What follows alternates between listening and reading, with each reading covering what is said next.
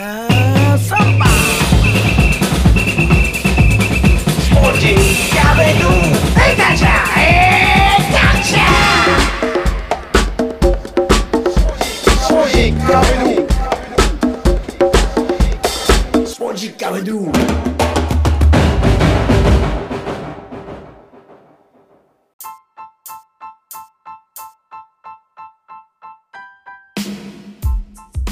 ポジッカビドゥ第246回ナビゲーターの沢田達也です。この番組は日本と世界をつなぐ人物にフォーカスし各大陸に上陸。サッカーに限らず世界と日本をつなぐ人物たちから貴重な情報を伺っています。さて、南米情報を求めてゆらりゆらり。今回もアルゼンチンはブエノスアイレス在住の右下先生をお迎えしてお届けしてまいります。話題はここ最近情報が切れないアルゼンチンはもちろん。昨日も試合が行われた2022ワールドカップカタール大会南米予選。そして間もなく開幕するであろうコパアメリカ。南米最強国決定戦についてもお話をしました。さらに同じタイミングでユーロも開幕していきます。こちらはヨーロッパ最強国決定戦。今回もマニアなリスナーのためのマニアなトークが満載となっています。まず、アルゼンチンリーグ、スーペルリーガ、プリメーラディビジョン創設116年にしてコロン初優勝という情報が入ってきました。このはい。コロンっていうチーム、少しずつですけども、こう順位をこう、上げてきている感じですか？そんなことはないですか？うん、まあそこそこそうですね。サンタフェってちょっとあの、ロサリオに近いところ、はいロサリオは2つ有名なチームあるんですけど、はい。ニュエルスとロサリオセントラル。それ、それの対岸のところですよね。うんうんうん。だからまあ中堅チームとしては有名でしたけど、はいはいはい。まあそ、そこ止まりですよね。トップ5には絶対入ってこないレベルの1997した。年びっくりですに、よね、もなんかクラブ史上最高位の2位が97年で、で、2000年、2009年と3位っていう成績が、まあ、クラブの情報からも伺えるんですけども、ここう。に、歴史は古いですよね。そうですね。はい。うん。うん。まあ、ただ中ね、堅でしっかりしてるチームですけど、はい。今回のこの優勝という流れで前回お話しさせてもらった時にまさにそのね、えーファイナルに向かう途中ボカ対リーベルのねスーベルクラシコも話しましたし、はい。その後準決勝でボカがラシンに PK 負けということもはい。話しました。で、その逆サイドの準決勝でコロンとインディペンデンテが試合をしまして、2-0でコロンが勝ってるということで、僕ね、これ、はいなんかパッと見た時に、そうですこのままラシンとインディの決勝とかになった時、うんすごそうだなとうん思いましたね。うーん、クラス、クラシーコね。はい、地域的にも。うん。はい。いやー、でも、あの時には、リーベルのクラスターの話題で、三軍のゴールキーパー、はいディアスが、あの、PK までもつれ込んだボカっていうところで、はい。えーいろいろと、まあ、そうですね。酷評をもらってましたけども、そのはいボカのカルロス・テベス退団というニュースも飛び込んできましたね。はい、ちょっとびっくりしましたね。先週の金曜日、突然、うん。テベスがボンボネーラではい。会長と副会長、副会長リケルメも一緒にいましたけど、うん。やっぱりボカはあの常に120%の力を要求されるチームで、今の僕にはその、うん。特にメンタルを強調してて、もうメンタルがもはうダメだっていう話をしい。て、えで、まあ3ヶ月後、もしかしたらもう一回サッカーやりたくなってるかもしれないけども、ー、うんだから復帰する可能性はあると。だから引退宣言ではないけども、うん。うんうん。まあただ3ヶ月後復帰するにしても僕はないとああ、いうことですよね。それは明言してましたので、もうもう僕はでやれる気力がないっていう宣言でした。でまあ、事実上の退さよなたら。だ、ただ年齢が37歳なんで、もう本当に、あのもうね、そうですね。きついっていうかきつうい。ん、きついですよね。うんそうですね。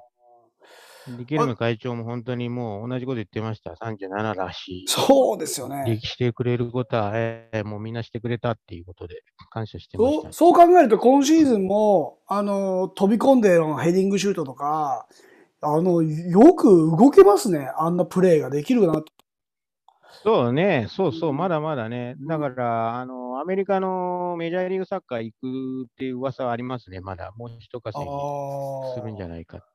政治家ただ今回やっぱりパンデデミうん、政治家の噂もありますけど、まあ、うん。まだ先でしょうけど、うんうんうんやっぱり引退の引き金になったのは、やっぱ去年から続いているこのパンデミアうん。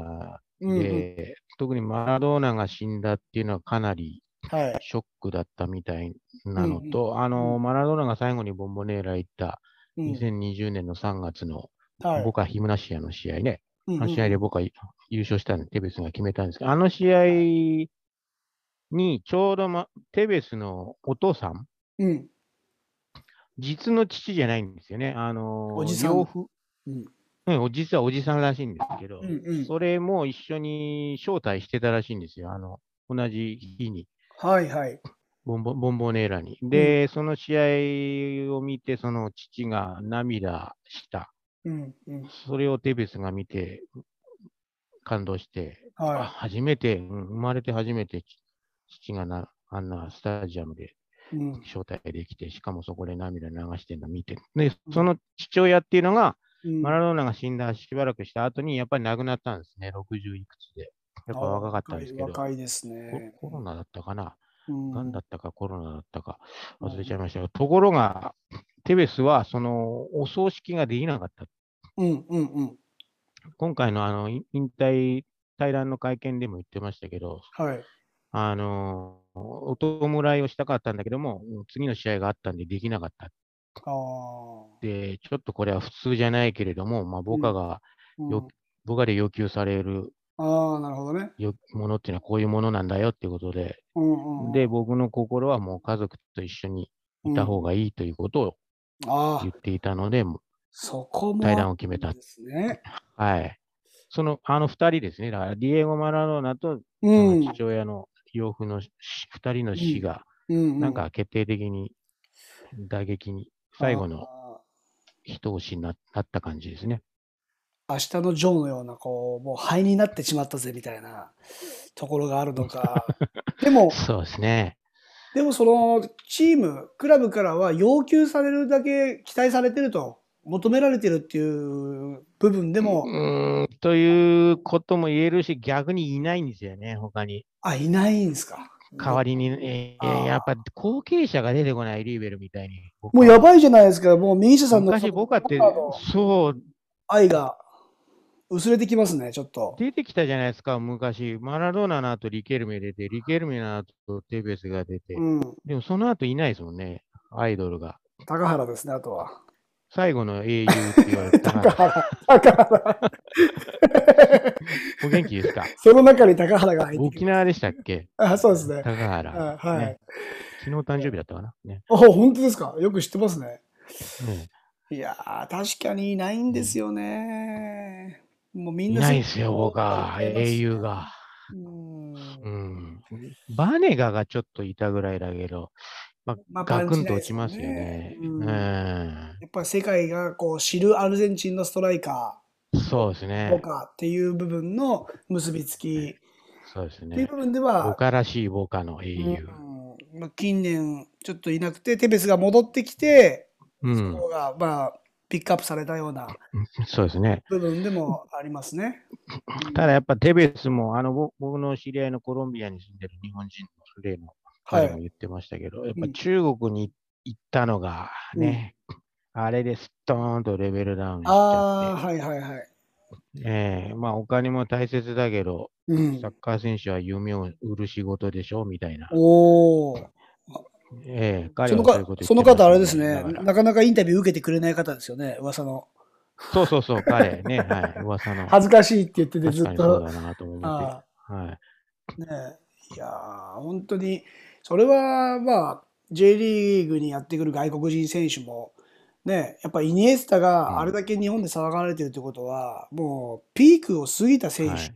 ですからね、この本人が日本にかける思いっていうのは、ちょっと意味合いが違うでしょうね。う。うんん、それと同じじゃないですか、テベスがこう中国に行ったっていうのも、きっとビジネスの部分でね、大きい金額が動きますから。うん、あれは、すあの、決してテベス、テベスだけにお金入ったの、中国移籍は。だから、あ、クラブです。そういう意味もあるんでね。テベス、ええクラそブ間でね、その前、え、ボカにいましたっけ？中はい、国僕はに、あの、ユベントスで、うんうん。あの、バルセロナとユチャンピオンズリーグ決勝でメッシに負けた直後にあーそうかそうか来たんで、もう、ピークの時来てくれたんですよ。いや、これプロフィールそれだったらもっとヨレヨレになってくるんですけど、うんうんうんうんうん。そ。れでガタガタだった僕は久々優勝させてくれて、一年だけね2、3人シーズン。で、そうですね。それで、また中国も1シーズンだ。そこから2018年にボカに戻る。というところそうですね。戻ってきたらもう使い物にならなかった みたいな。そんな感じですよね。もあー中国でも16試合しか出てないですうね。選手うんああ、少なんか一時期うん、結構中国のテレビスがうんビデオで出たんですけど、はい。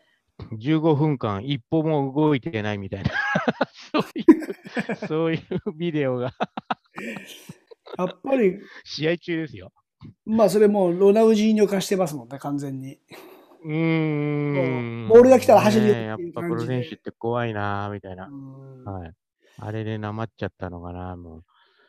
まあユベントスのイメージもありますけど、その前のシティにもいましたからね、これ、ね、そう113試ですね、万有もいた58し。はいうんマンユーもいましたね。そのウエストハム、え遡るとコリンチャンスっていう部分えはい。あったりして、まあ、いろいろ渡り歩いて、ここますでね。来ましたから、まあ、今後のね、ティベスの、まあ、動向、発言は、ちょっと、うん。続き気にかけながら。ぜひ J に行ってほしいんですけど。いや、J ないかなないですね。もう、ジュビロとかね全然いけますけど、多分お金は払えないですね。払えないですか。岩田信用金庫無理かな。岩田ももう、どこだろう浜松岩田信用金庫の名前で合併しちゃいましたからね。あ、そうっすか。ええそうなんですよ。あ、そうなんだ。まあ、でも、テベスがジュビロ来たら相当、僕、毎試合見に行くかもしれないですね、そしたら。い一本も動かなかったらどうします ?10 分間。いやー、それでもなんか、テベスがその、あのユニフォームを着てるだけでも、なんかちょっと、おすげえ。ねいいですよね、うんマン。マンチェスターシティと同じユニフォーム。ああ、そうですね。あと、パサーが一人、ねね、色が。中盤にいてくれれば。成立しちゃうかなっていうのがありますから。はい。ねうんまあ、本当にね、夢物語のお金出せるチー話ムないのかな。あと、はいあのー話、現実にちょっと戻していきますけども、えーはいそれこそテレはスが、まあ、厳しくいろいろ言われたスーペルボーカー、あ、スーペルクラシコ、リベリーベル対ボカの試合が、はいあれ5月17日だったんですけど、あの段階ではいリーベルクラスターの話したじゃないですか。で、はいその中の、まあ、リーベルのゴールキーパー、アルゼンチン代表の正ゴールキーパーのアルマーニなんですけど、はい。いまだにコロナの陽性ということで、もうう。もう1ヶ月間もなくなっちゃいますよっていうぐらいなんですけど、大丈夫ですかね？ってことは2回目か。そうか、そうなのかな。代表の正ゴールキーパーでもあるんで、今、うん代表合宿行ってるんですけど、まいたまた陽性で、うん。明日の試合には同行してません。すごい、なかなか聞かないですよね、その、なんなんでしょうね。そんなになりやすい人なりやすいっていう、花粉症じゃないんでね、これもさすがに。なりやすいとかいう話じゃないんですよかね。もうなったらちょっと怖いって思うのがコロナなんですけど、ちょっとこのアルでも、マーニ普通なったら、あの、免疫できるはずなんですけどね。できあてないですそうですよよね。だって結局、ワクチンとかっていうのも、それを菌をこう、まあ、インフルエンザとかもよくね、あの、入れる？はい。体に入れて、そうそうそう。そういうことですよみたいねな。そう、とをね免疫作るわけだ言いますから、うん、ちょっと、どうなってんだろいまあ、できるだけこうワクチン早めにアルマーニには打ってほしいなって思うぐらい、う。ん。思うんですけど、まあま、また結構背、背だでか高くてごっついじゃないですか。うんうんうんうん。で、空気ってほら上に行くじゃないですか。だから、はい。すいやすいみんな吐いた呼呼吸が全部 アルマーニの鼻のめちゃ穴に。めちゃ密な生活してるじゃないですか。人と密接な関係の場所にいつも、俺は上で吸ってるよみたいな、っていうよううそうそうそうそう。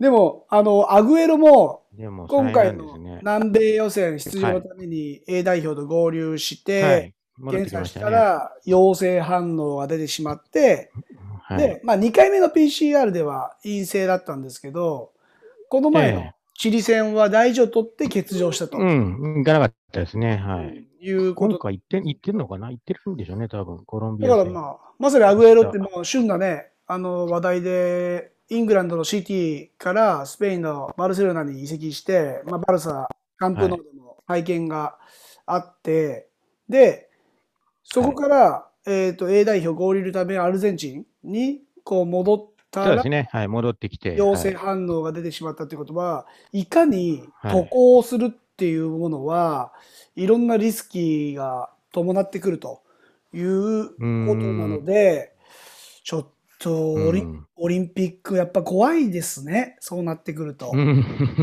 まあね、そうですよね。うん。メでッシメッシなんかは代表に、はい、メッシどうしました？メッシが。メッシが代表戻るとき、戻るときなんかは、あの、いつもプライベート機で戻ってくるんですよね。おーじゃあの、一般機は使わないんですよ。じプライベート機に、あの、ディマリアとか、うん。やっぱりス。ペインリーグでプレーしてる人とか、ええイタリアのディバラなんかもね、前は一緒に乗って、ちえっちゃい、ほら、10人ちょっとしか乗れないやつではいはい。戻って、戻ってきてましたね、前は。よくみんながシャンパン持ちながら乗ってるやつですよね。そんなようなそうね、そうですよね。ね、もうなんかもうベッドのような、ね、広く、そうですよね、そう、横になって寝られる。ラグジュアリーなカラオケボックスみたいな感じのやつですよね。同じマイク使わないで、みたいな。いや、でも、じゃあ、こう、アグエロもじゃあ、おメッシと一緒に戻ってきてたりしたんですかね、今回も。今回はアグエロ別で別々に戻ってきてたんで、あ、そうですか。もしかしたら一一般機乗ったのかなどうなんだそういうところでも。ちょっと違っね、ちょっと時間差で戻ってきてましたから、多分一緒じゃないと思います。でも、相当渡航してますからね。イングランド、スペイン、アルゼンチンって、この短い期間、1ヶ月間ぐらいで。そうですね。怖いですよね。怖いですね。うん。まあ、日本でも、えー、と今、ワールドカップの予選兼 AFC のアジアカップの予選っていうのが行われてまして、はい。で、15日にキルギスと対戦する予定なんですけど、そのキルギスの選手の中に1名陽性反応が出てしまったんですよ。で、こう39人のうち19名、まあこれスタッフ14名、選手5名、そのうち選手は5名の中の3人がゴールキーパうん。ーが濃厚接触者でもう該当されてしまって。この、えー該当者っていうのが JFA が政府に提出した契約書に基づくと、試合に出場することができないということで、あららららら。これもということは、話でもリーベル、アゲインのエンソ・ペレス、キルギスの、はい、キルギスのエンソペレスを探さないといけない。プレイヤーからゴールキーパーやれる人をこう探すような状況になってくると、冗談じゃなくなってきましたね。試合どころじゃない、試合前にもうモチベーションがもうね、あの、ねえ、2軍、膝曲げて。3軍になっちゃうのかな。こんな状況が続いていくとなると、かなりこれじゃあ日本がまたアウェイで行くときも同じことが起こりうるってことですよね。日本代表。今だから日本キに。そのあれですよね。各国のモンゴルとかの選手が来てたりして試合を行うはい。スケジュールになってるのかな、ちょっと僕もあれですけどうん。キルギスは7日にモンゴルと対戦。昨日ですね日本時間で。11日にミャンマー、はい15日に日本とミャンマいー。うスケジュールなのでこれこれこ日本に来日しててこのチームたちが。はい。で、試合を行っているというような状は況い。だと思うんですよ。うん。まあ、その中で、えーまあ、濃厚接触、該当する選手は出れないということが発表されているということですから、うん。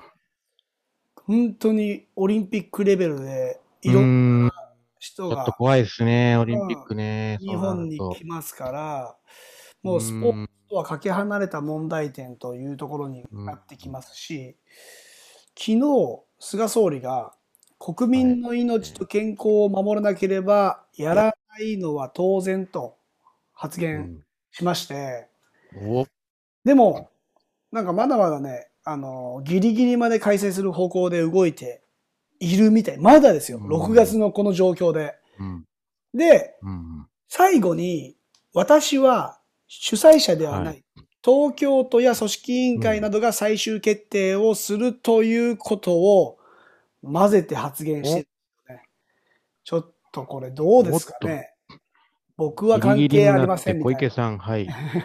お願いしまえす。昔のみたいな101回目のプロポーズの武田鉄矢の、あのね、僕は知りませんみたいな、死にませんと知りませんをかけたみたいなやつで、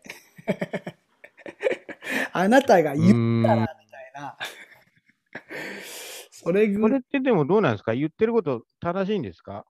本当の主催者って東京都なんですかね？まあ東京都で開催、まあ小池さんがね、もうその、やるでしょ？っていうのと、オリンピック組織委員会、うん。が決定したことに、私は、まあ、その、よ寄せてきますよ。従います。従いますよっていううん。ことなんでしょうね。日本だからうん僕が決めるんじゃないっていう、東京都と組織委員会が最後に決定するんだみたいな言い方なんで、ちょっとずるいはい。ですよね。それをうん公で言うのは。そうですね。まあ、うんまあ、法的にもしそうなってんだったらね、わ我々知らなかっただけなんだろうけど、国はサポートするだけ？多分、今日のいろんな、あのー番組では叩かれてると思いますよ。その発言に対して。で、また小池知事も多分、あれじゃないですか？えー発言し返すんじゃないですか？今までぐたぐたしてた部分を。なんかもう、軽々しいこと言えなくなってきましたね。そしたら小池さんも。慎重なこ物言いしないと、眠れない日々が続きますね。うんまあ、あの、オリンピック、まさかこんなになるとはね。そうですね。まあ、このタイミングで、まあ、菅総理は今今から8、ちょうど、うんはい。ょうど菅総理は8年前に、こう、2013年に、ここ、ブえーブエノスアイレスで、あの、安倍総理と猪瀬都知事と、ああ、まさにね安倍総理、はい。ええ2020年のオリンピックって、ここで引き当てたんですよ。僕も見に行ったんですけど、竹竹栗近くで見たんですけど、おもてなししてました？うん、でも、アルゼンチンの普通のお姉ちゃんの方がずっと綺麗で、あれ？みたいな感じで、なんか、なんかそんな感じで、はい。先生も、やっぱそこでか外国外国人好きですか、美はい。金髪それは再認識させられました。はい。ああ、僕もはいそうです、そうですね結構好きですね、外国人。あ、そうですか。はい。うん。やっぱ違いますもんね。なんかまあ、でも、からはっきりパ物言いますからね。パーツが大きいじゃないですか。全体的に体も大きいし。はい。そうですね。だからそこの部分はいに関してはちょっと、あれですね、あのー顔と体のバランスは見ちゃいますね。すっごい綺麗な人なんだけど、しっかりした体してんな、みたいな。っていうのとかはは見ちゃいますけど、んそうですねまあ基本的には、あれですね、好きですね。うん。はい。ちょっと脱線しましたけども、話が。はい。戻りましょうか。はい。で、まあ、オリンピックもそうですけども、あの、世界でいろんな、まあ、大会が今も行われてて、で、えー南米予選、ワールドカップの予選も今行われている最中でして、アルゼンチン時間の明日、コロンビア戦がアウェーで、バランキージャはい。あるということなんですけども、前回ね、チリに1対1引き分けて、はい。そうですね。ちょっと盛り上がりは少し欠けてますか？状況的に。そうですね。まあ、それでも僕らテレビではね、うん。応援して見てましたけど、どうだろうな。どうなんでしょうね。うん。うん。まあちょ、っとビクビクしながらの南米予選。うん。ビクビクピリピリ。目に見えないコロナという敵に怯えつつ、うん。ね、で、PCR の陽性にも怯えつつ、そうですね。いつ出るかわかんないですから。ねえ、ねえ、いつまたエンソ・ペレスが代表に必要になるか。まあ、エンソペレスもねオリンピックでもう呼ばれてますね。オーバーエイジでね。はい。そそこで多分、あの、使われる可能性はもうもう本当にありそうになってきましたけど、うん。えーまあ、この南米予選の後にもコパアメリカも一応用意されているじゃないですか。まあ、コロンビアが辞退して、次にアルゼンチンが辞退して、で、開催国がブラジルにこう変わった展開の中で、はいはい。でも、ここに来てブラジルが、まあ、選手、監督も含めて、えーちょっとボイコット宣言、コパアメリカ出ないよみたいなことをうん。発言したのがちょっと話題になってて、うん、なんか噂出てますね。うん次のブラジルの試合の後に、カゼミロキャプテンが、記者会見して、正式にものを言うって言ってんで、何を言うのか、そうですねもしかしたら。ボイコットするのかね。うん。もう、表にはボイコット宣言みたいなのが出てますし、あとは、チッチ出てますか？そうですかチ。ッチ監督がえ辞任するかもしれないいう辞任、うん、ええそうですよね。そのことまあ、もブラジル、はい。出てまえしたね。うん。えブラジル、アルゼンチンと倍死んでます、あの、感染してますからね、うん連日。う6万人ずつ感染してますから、こっちより危ないですよね。その数字から言ったらね、とてもとても、う、そんできるもんじゃないですよ。だかうんら、あれはボルソナーロさんが政治的に呼んだんでしょう、おそらく。あもあ、どこまで責任持ってですね、選手コントロールできるのかっていうと、また別の話ですよねう。ん。アルゼンチン代表も、あれですもんね、ちょっと参加するのに雲行き怪しくなってきたり、うんえーウルグアイもね、スアレス、カバーニ、はい。えー開催時期ではないということも発言していますから、あそうですか。はい。うん、ただ、もう予定されちゃってるんですよ。6月の14から7月11日。あ、もうすぐですね。そうそう、そうなんうですよ。だから急遽会場、来週の月曜日から。国変わってもこの日程で行っちゃうんだっていうちょっと驚きも行っちゃうんですね。ねすごいっすあね。って、で、うんアルゼンチン代表は、あれですよね、ベースキャンプ、その、本来ね、その国に入って最終調整とかするものの、今回は、はい。えー、セイサ行かないですね。はに、い。はい、ベースキャンプを置いて、国内からそうですね向かうとはい。いちいち、はい、飛行機で飛んでって、めちゃ大変っていう。どれぐらい大変ですね。まあ。かかりますよね、ブラジルまでね、飛行いや、機。でもどうだろうな。あんまり北の方行かなければ、南の方だと、はそんなに遠くないですよ。3時間、遠くて3時間。僕、一回サンパウロ飛んだけど、ええ、3、うん4時間で行っちゃったんで、い。おお、そんなに苦ではないと思う。っていうか、まあ、怯えながら向こうでいるよりは、あ、まあそうですね。外出できないし。ええそうですぶそうですね。うん。なるアほど、ね。ルゼンチンの合宿所でいた方が、うん。精神的にもね、このベースキャンプを張る場所っていうのが、まあ、ナショナルチームの専用合宿所っていうことなんですよね。そうですね。あの、エスエサ国際空港のすぐ隣の、うんうん。エスエサの森の中にありますね。高速道路からもよく見えるんですけど、確かもう見たことある94年のワールドカップぐらいからもう使ってんのかな、僕うんうんそうですか？僕も見たことありますね。はあ、ありますか？そうでい。すか行った時にちょ、はいね見てたんで、多分もうその時になりました。94年、95年か。5年 ?4 年あ、そうですか、うんそうですね。そうですね。そううですすね。そうそうそう。はだからマラドーナも使ったことありますし、うんうんうん。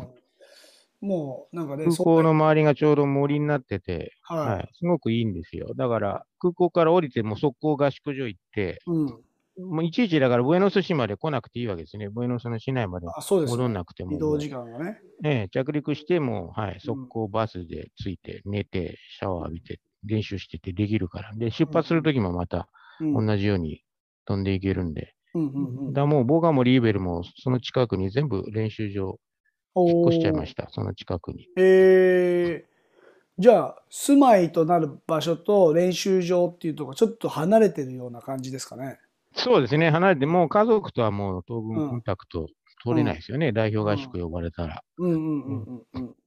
日本もね、千葉に、あの、JFA、夢フィールドっていうのが完成しまして、そこであ、そうらしいですね。はいね、今、澤田さんから写真いただいて、そう素晴らしいじゃないですか。選手育成と指導者と審判の養成をする場所というところで、まあ、えっ、と、千葉のあの、海浜幕張駅っていうのがあって、そこからはいはいと徒歩で15分ぐらいの場所なんですけど千葉ロッテマリーンズのあもう近いですかね近いです。はい。ビーチであ作られて、まあーいいじゃないですか。成田にも近いし。あの、フットサルができる体育館も作ったんで、ーそこで合宿、代表合宿したりと、はいいうことも行い。いいいですよね。はい。雨の日とかは。6月にはビーチサッカーができるそのコートも完成する予定なので、まあ本当にフットボールのあ、各。まあ世代、は A は代表が合宿できたりするようにはなってくると。しかし、昔、福島に作りましたよね。あ、そうですね。福島もまだありますよ。あります、よね。あるんですか、まだ？またリニューアルしました。でね、あんなになっちゃったんですけど。ああ、そうですか。ただ、あの、あの JFA 使うんですかね。アカデミーが、あの地震の後に、はいあの静岡県御殿場に移動して、あ、御殿場に移動したんだ。はい。でも御殿場にもまだ、あのー選手たちいるので、まああ、ー両方分かれて、こう、今活動するあ、そうですか。なってはいますけど、うん。はいまあ、福島ここはでもね大変でしたよね、あれね。世界を目指す上では、もう、当たり前の、ね、形で、で、アルゼンチンに関してはあれですよね、ああの、オリンピック、えーメンバーが、今ももちろん活動中なんですけど、スペインのはい東部の、代表。ね、リゾート地はい。に、えーマルベージャっていう場所に、はい。アルゼンチンサッカー協会の施設があると。はい。あるんですよ。ヨーロッパのベースキャンプみたいなのを最近作ったんですけど、マルベージャ。へーそこはあの、カニヒアが自宅があるところなんですけど、引退後ずっと一家で住んでたんですけど、はい。今はもう、どうなんだろうかな。奥さんだけかな、今。ねリゾート地、地中海沿いの奥さんっていうことは、金持ちの別れた奥さんですかね？奥さん、へえ、マリアナ・ナニスさんが。吸い取った方ですね。いろいろとええカニヒアをそうで。すね。カニヒアさんを吸い取られた方、まだお住まいになってんじゃないかな。ね。ボティネラ、あの、サッカーシューズ袋、スペイン語でボティネラって言うんですけど、はい。サッカー選手の妻のことを、ちょっとなんかに、日本語に訳すとわ悪口みたいな感じに聞こえてきますよね。うーん、まあ、まあ、半分そんな感じもし、まあ、ね。ホペーロみたいな感じですもん。ね。うん。嫁さんはホペーロみたいな感じのうん、ニュアンスに聞こえてきますけど、まあ、いろいろとお金使う方のこと。うん、だったりそうですね。で、今もなんか、あれですよね、ワンダなら、はい、有名な奥さんイが、カルディの奥さん。はい、イカルディ、ええね、今、そういうふうにナンバーワンのボボティネラ。もうもうめっちゃすごい給料稼いでいくんじゃないですか、旦那さんが。写真見させてもらいましたけど、本当に吸い取りそうな奥さんでしたもんね。吸血鬼のように。もう目線ワ、ンダナラは前の夫夫がマキシ・ロペスという、これまた、マキシロペス、えーあの、あのマキシロペスですか？ですよ。ええです。リーベルの。知ってまです結よ婚。して3人子供作って、うんそこにパーティー呼んで連れてきたマウロ・イカルディとできちゃって、そっちに行っちゃって、また子供3人みたいな、そんな感じですか。すごっもうトータルん何人ぐらいいんだろう、子供も。10, 10人はいないのかな？ええ？8人いいんじゃないですか。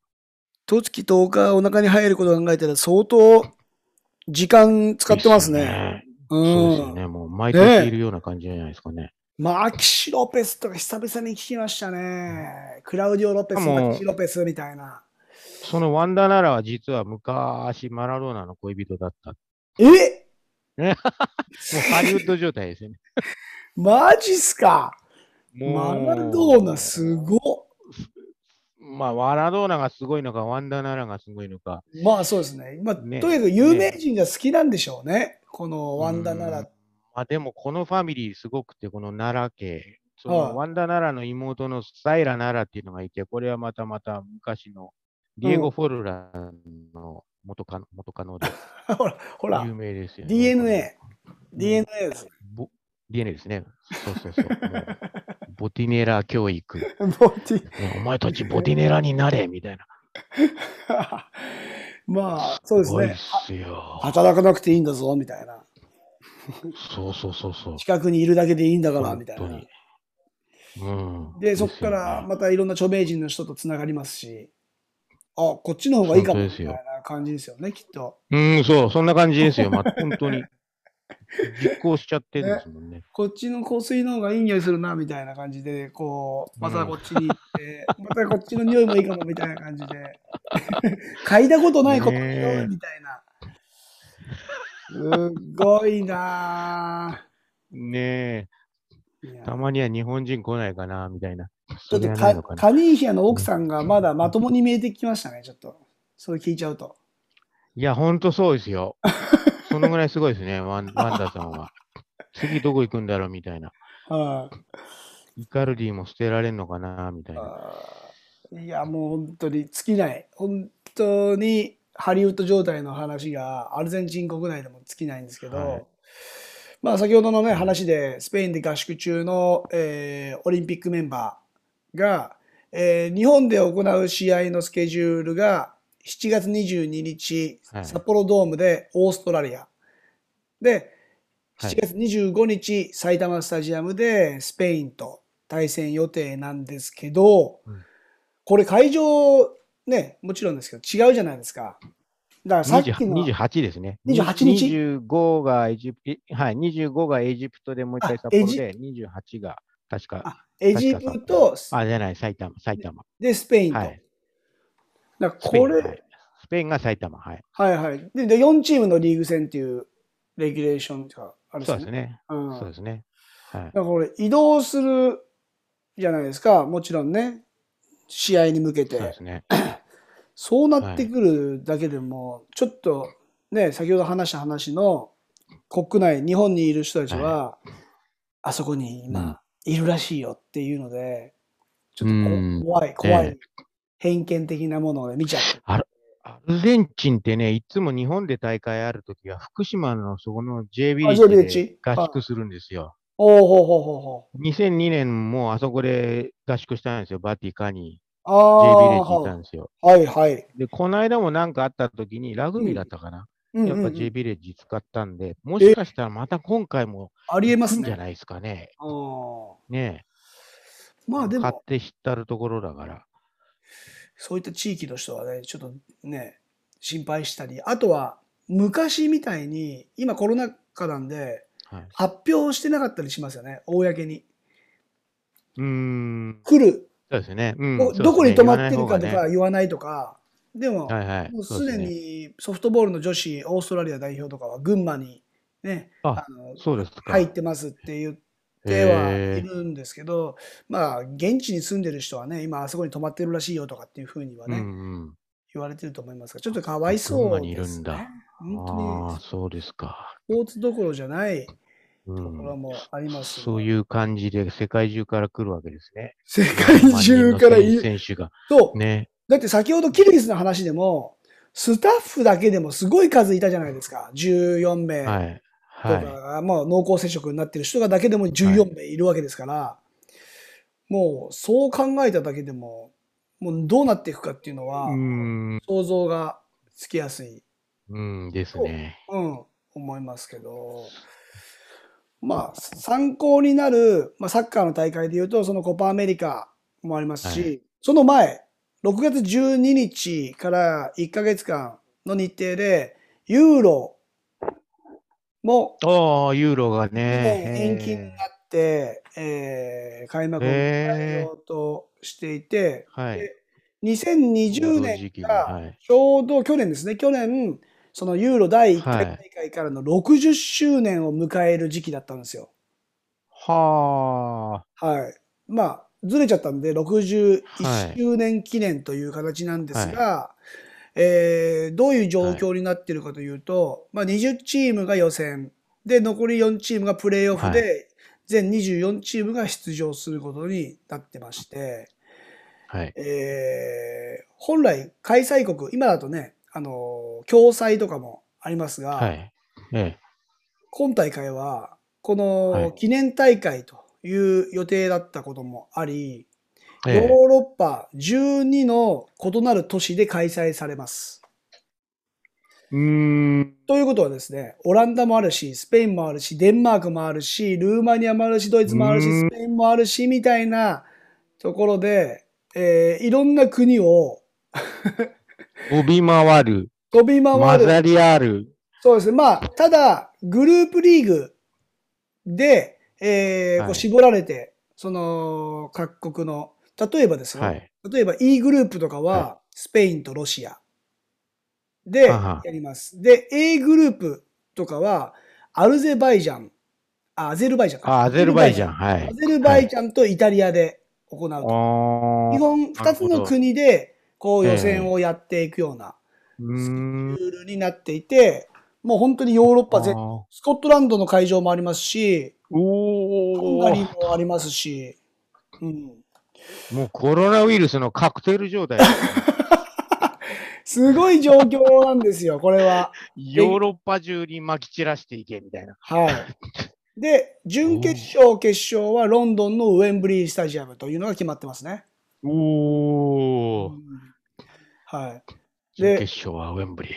その中に、ウクライナも出場するんですけど、なんと監督がはい、シェフチェンコ。シェフチェンコ42歳。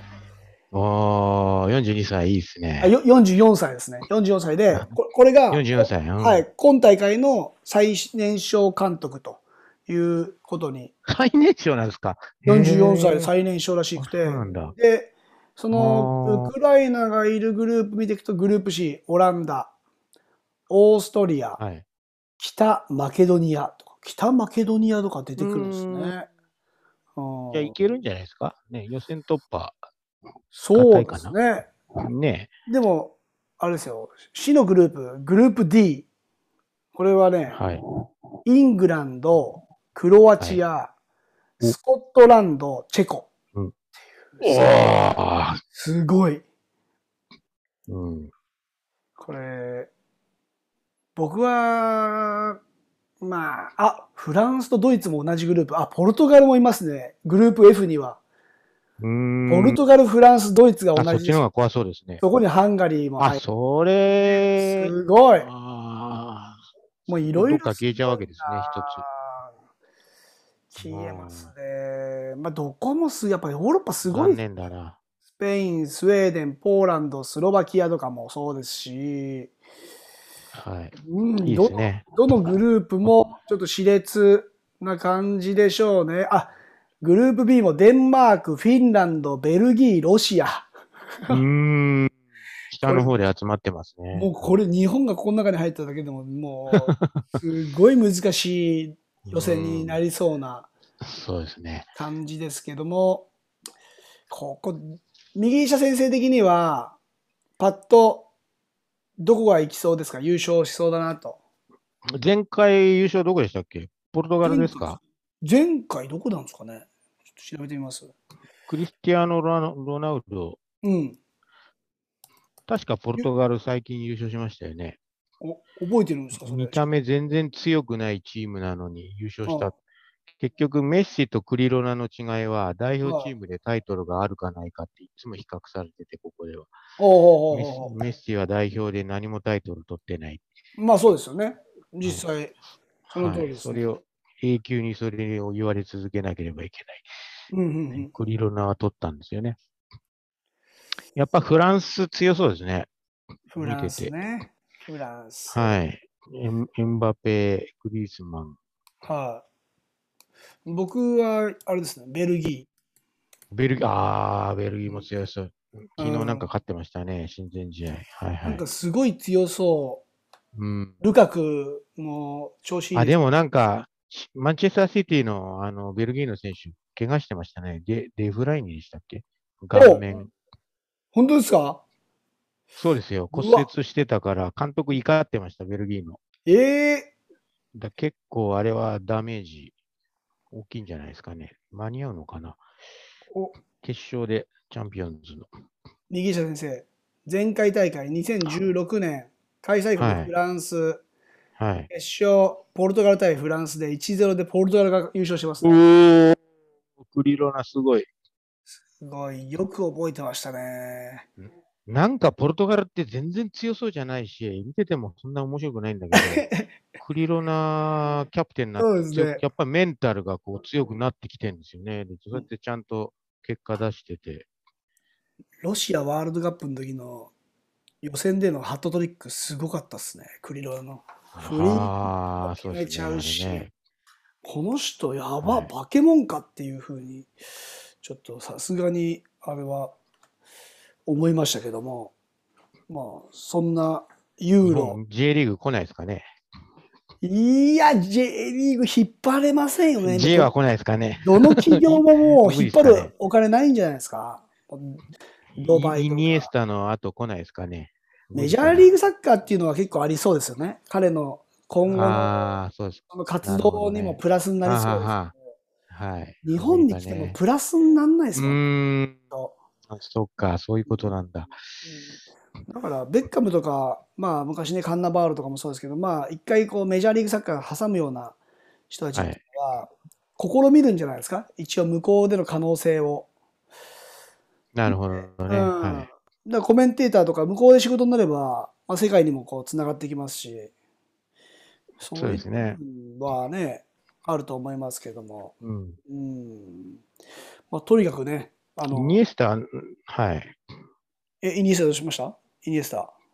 なんで日本に来たんでしょうね。いや、彼はこれはどもうういう？楽天のね、右下に、お金だけですかね。はい、がもう、ラブコールを送り続けたんじゃないですか？契約もなんか更新しましたっけね。で、ワイン、僕ですよ、僕の見解ですけど、あの、ワインええを販売してるんですよね、イニエスタって。自分でワイン。あ、そうですか。はい。はい。で、それを、まあ、中田秀俊さんも今、日本酒の会社はいはいやってますねやってますけど、で、まあ、中田さんレベルになると、まあ、イタリアはもちろんですけど、こう世界にはいおろせるじゃないですか。ジャパンのアルコールはい。を。はい。そこをつなげれば、世界中がマーケットになっていくわけうで、日本で起業するよりも、よっぽど僕はすごい効率がいいなと思ってて、うん。で、そんなことできる人っていうのは本当。に数少ないと思うんですけど、イニエスタはまさにワインのその販売を、中田バージョン。で、楽天のこの販売ツールを使っていければ、もっともっとね、あ、宣伝するわけですか。うん。もう買いやすすいし、だから、イニエスタが日本に来る前はアルゼンチンかっていう話も出てたんですよね。あ、そうなんですか。はい。だから、アルゼンチンのそのワインマーケットワインの、ってはい。いうのもええ頭に入ってるみたいですよ。ははだから、そこを犠牲にしてね、あのー、アルゼンチンはいでサッカーをするっていうのも、まあ、もともとはあったと思いますし、今後もね、もしかしたらわかんないですけども、うんそういうような、えうーセカンドビジネスというか、これからの本業につながっていく、まあ、時間の投資じゃないですかね。ああ、そうなんですか。じゃあ将来はワインオーナーになるんですね。いや、もう、だからもうすでにもねう、結構立派なワインオーナーらしい。もうなってんですね。うん。ああ、そうなんだ。面白いですね。はい、なんで、中田秀俊さん日本酒の中田さんとコラボしたら、もっと面白いんじゃない？いや。そういうのもね、出てきますし、ね中田さんのあれですよ、YouTube にはバティストゥータとか出てましたよ。かつてのああ、出てますね。はい。対談してましたね。そうですはいね。。本当にだから、ね、世界とつながって、うん、ビジネスマーケットっていうのは、いいいいですよサッね。カー選手の、はいまあ一つの可能性を広げていく部分ではうん魅力的ですから、いいまあね。冒頭のテベスっていう選手は、またちょっと違うタイプなので、う。ん はうんそこもまあ、一種の奇跡ですよね、彼は。うんスラム街の、そうですね。だったらい生き延びられないような場所から生まれて、マラドーナよりひどいスラムに生まれうんうんて、うんうん。いろいろ見てきましたよね、きっとね。世界タイトルうん28個、ははい。ワールドカップ以外の世界タイトル28個。そうですね、オリンピックも優勝してますし、サッカーで。はい。ねえあの、半生をある意味、描いたドラマメッシよりすごい。がね、ちょうど、ネットフリックスね。でラジオでも話しましたけど、本当ですよね。うんうんうんえ本当にそんなタイムリーな存在で。はいえですよね。うんもうとにかくコパアメリカ開催、ユーロ開催に続いて東京オリンピックという話題でちょっと、はい。えーまたいろいろと話をねしていきましょそうですね。ちょっと目が離せないですね。うんこの1ヶ月ね。今月、来月。う。一応東京も含めて。コパアメリカが日本で配信される予定はないっていう情報はもう調べた。ないんですか？そうですか。ないはいってい。ないのね。あで、ユーロはワウワウであ、あ全ワウワウ。そうということが。前回のコパアメリカ、確か日本が参加したんで、あの時はあったんですかね、中継が。ああ、そうです田崎が代表に入ったりして、あ日本が三好さんとか。はい日。本が出た時にはありました。見れました。ありましたね。そうですよね。うん三好が2ゴールウルグアイ戦決めて。でも、だいぶ、こう YouTube、まあ、日本もしかしたら遅いと思うんですけど、その YouTube の需要っていうものを、うん、感じ取ってか、今、昨日の A 代表の試合とかも YouTube でもライブ配信してたんですよ。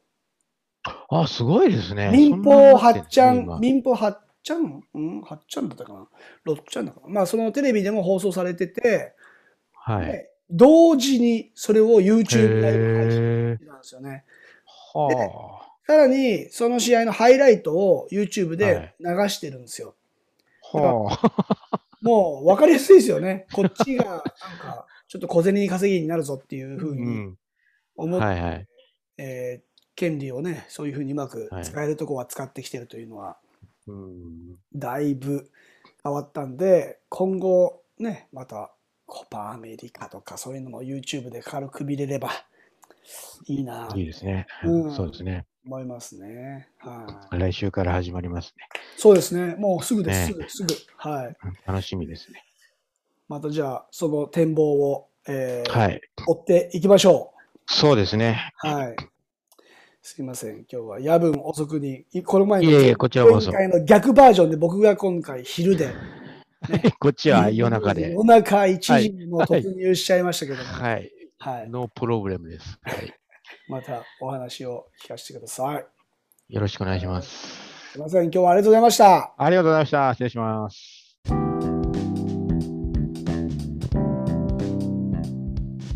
いかがだったでしょうか？昨日行われたカタールワールドカップ南米予選第8節の結果ですが、アルゼンチンはアウェーコロンビア戦を2対0リードからのアディショナルタイムで2対2何やってんだアルゼンチン一方、首位ブラジルはアウェーパラグアイ戦をネイマールのゴールなどで2対0で完封勝利。これで開幕6連勝を飾り、2位アルゼンチンとのポイント差は6となっています。その他、ペルーはエクアドルに2対1で勝利。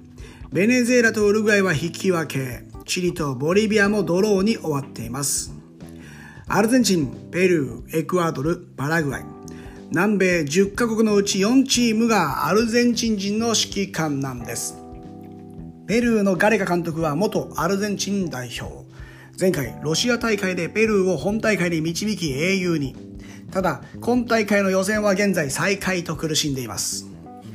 ペルーとエクアドルということは、アルゼンチンの監督対決でしたね。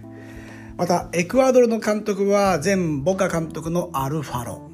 いかにアルゼンチンのサッカーが世界に求められているかということの証明でもあるでしょう。次節の南米予選は9月2日となっています。また、コパアメリカボイコットなんていう噂が出てました。セレソン・ブラジレイラですが、大会開催には反対します。しかし、代表活動についてはノーということはありません。と発表。ただ、ボルソナロ大統領に反発した野党が最高裁に大会中止を訴えています。これが認められたらブラジルでの開催も中止となるでしょう。いずれにしても南米ヨーロッパともに話題はつきませんあとはゴールキーパーのクラスター問題この件に関しても大問題になっていくと思うので引き続き番組では追っていきたいと思います最後まで聞いていただきましてありがとうございましたサブスクの登録フォロータップして高評価グッドレビューよろしくお願いします裏話などをつぶやいているツイッターカタカナで沢田達也こちらへのツイートもお待ちしていますここまでのお相手は沢田達也でした。Muchas gracias. Chao. Adiós. Sporting Café